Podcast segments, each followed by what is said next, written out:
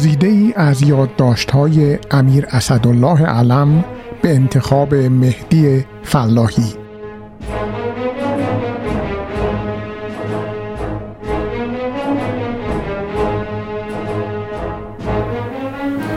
یک شنبه اول فروردین 1355 صبح با آنکه باران کم و بیش بود مراسم شروع پنجاهمین سال سلطنت شاهنشاهی پهلوی با شکوه و جلال خاصی برگزار گردید. در ضمن جشن حال والا حضرت همایونی به هم خورد.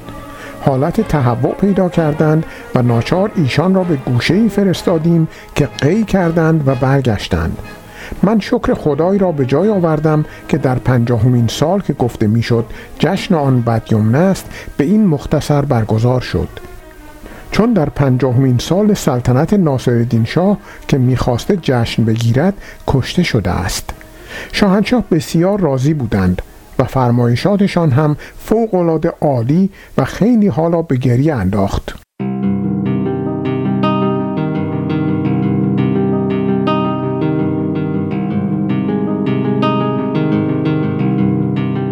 سهشنبه سه فروردین 1355 پیش از ظهر کنار دریا قدری در رکاب شاهنشاه قدم زدیم.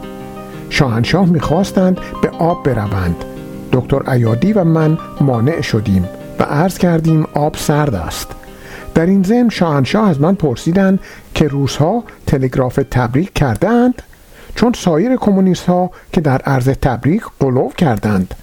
عرض کردم خیر تا حالا که نرسیده. فرمودند آخر از ما قهر هستند.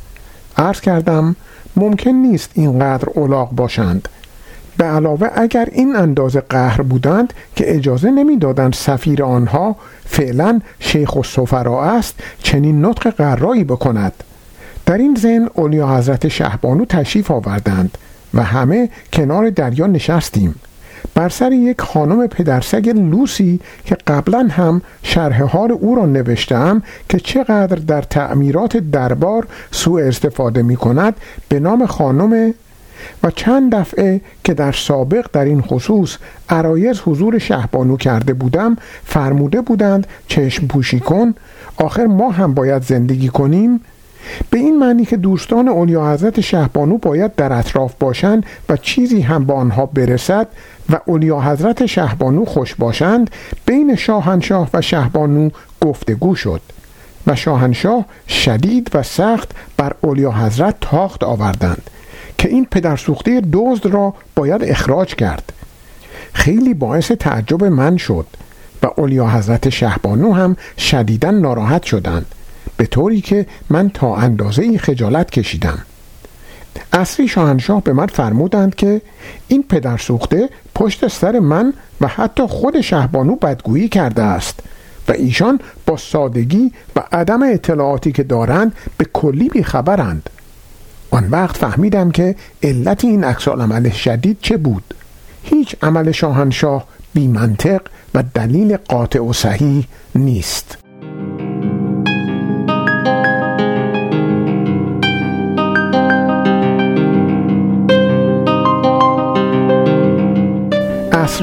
نلسون راکفلر وارد شد.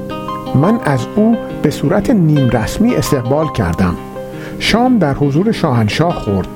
شاهنشاه به او خیر مقدم گفتند و فرمودند ما دوستانمان را نگاه می داریم بعد راجع به روابط ایران و امریکا صحبت فرمودند که در اوج خود است.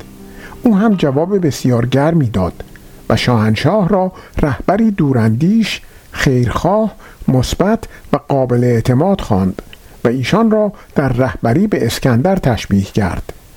بعد هم با کمال فروتنی گفت ما امریکایی ها خیلی ساده هستیم و اخیرا در بعضی از قسمت های کره ارز دوستانمان را رها کرده ایم.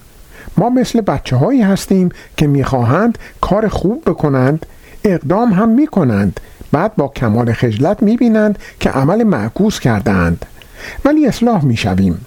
حالا قضیه ویتنام و واترگیت را پشت سر گذاشته ایم و انتخابات آینده وضع ما را تثبیت خواهد کرد.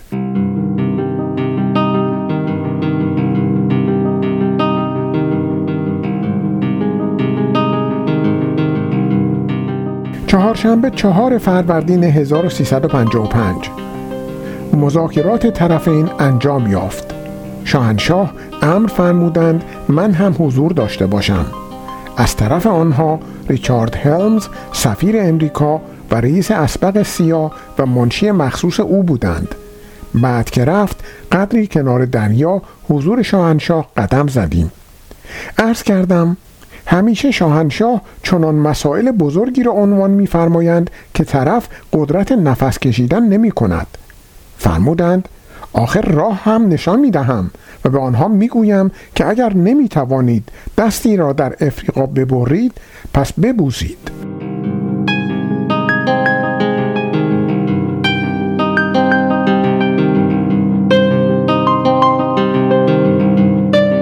شب مهمانی خصوصی در باشگاه قایقرانی برای راکفلر بود.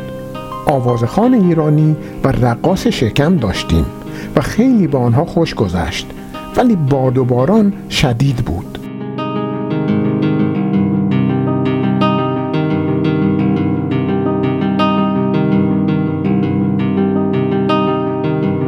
جمعه 6 فروردین 1355 پیش از ظهر به کارهای متفرقه گذشت. بعد از ظهر در رکاب شاهنشاه سواری کردیم. زمین گلف و مرکز تصفیه آب شیرین را ضمنا ملاحظه فرمودند. بسیار راضی بودند. یک ساعت و نیمی هم اسب تاختیم. بسیار عالی بود. ضمن سواری باز هم صحبت از اینجا و آنجا می‌شد. صحبت های صبح راکفلر را عرض کردم. فرمودند سفیر امریکا از نطق من در اول فروردین حرفی نمی‌زد؟ عرض کردم چرا؟ می گفت کشوری است که تکلیف آن معین است. شاهنشاه با اطمینان میفرمایند که کارها را به جانشین خودم تحویل خواهم داد و او هم به جانشین خودش. فرمودند در مورد دفاع از ایران چیزی نمی گفت که ما آنقدر تأکید کرده بودیم؟ عرض کردم اتفاقا صحبتی نشد. ولی این نکته را همه ایرانی ها درک کردند که شاهنشاه از قافلگیری ایران وسیله متفقین در جنگ جهانی دوم خیلی رنج می‌برید و به کرات در فرصتهای مختلف اظهار فرموده اید فرمودند همینطور است و دیگر چنین پیش آمدی نخواهد شد. بعد قدری هم راجع به دختر خانم هایی که اینجا جای آنها بسیار خالی است صحبت کردیم.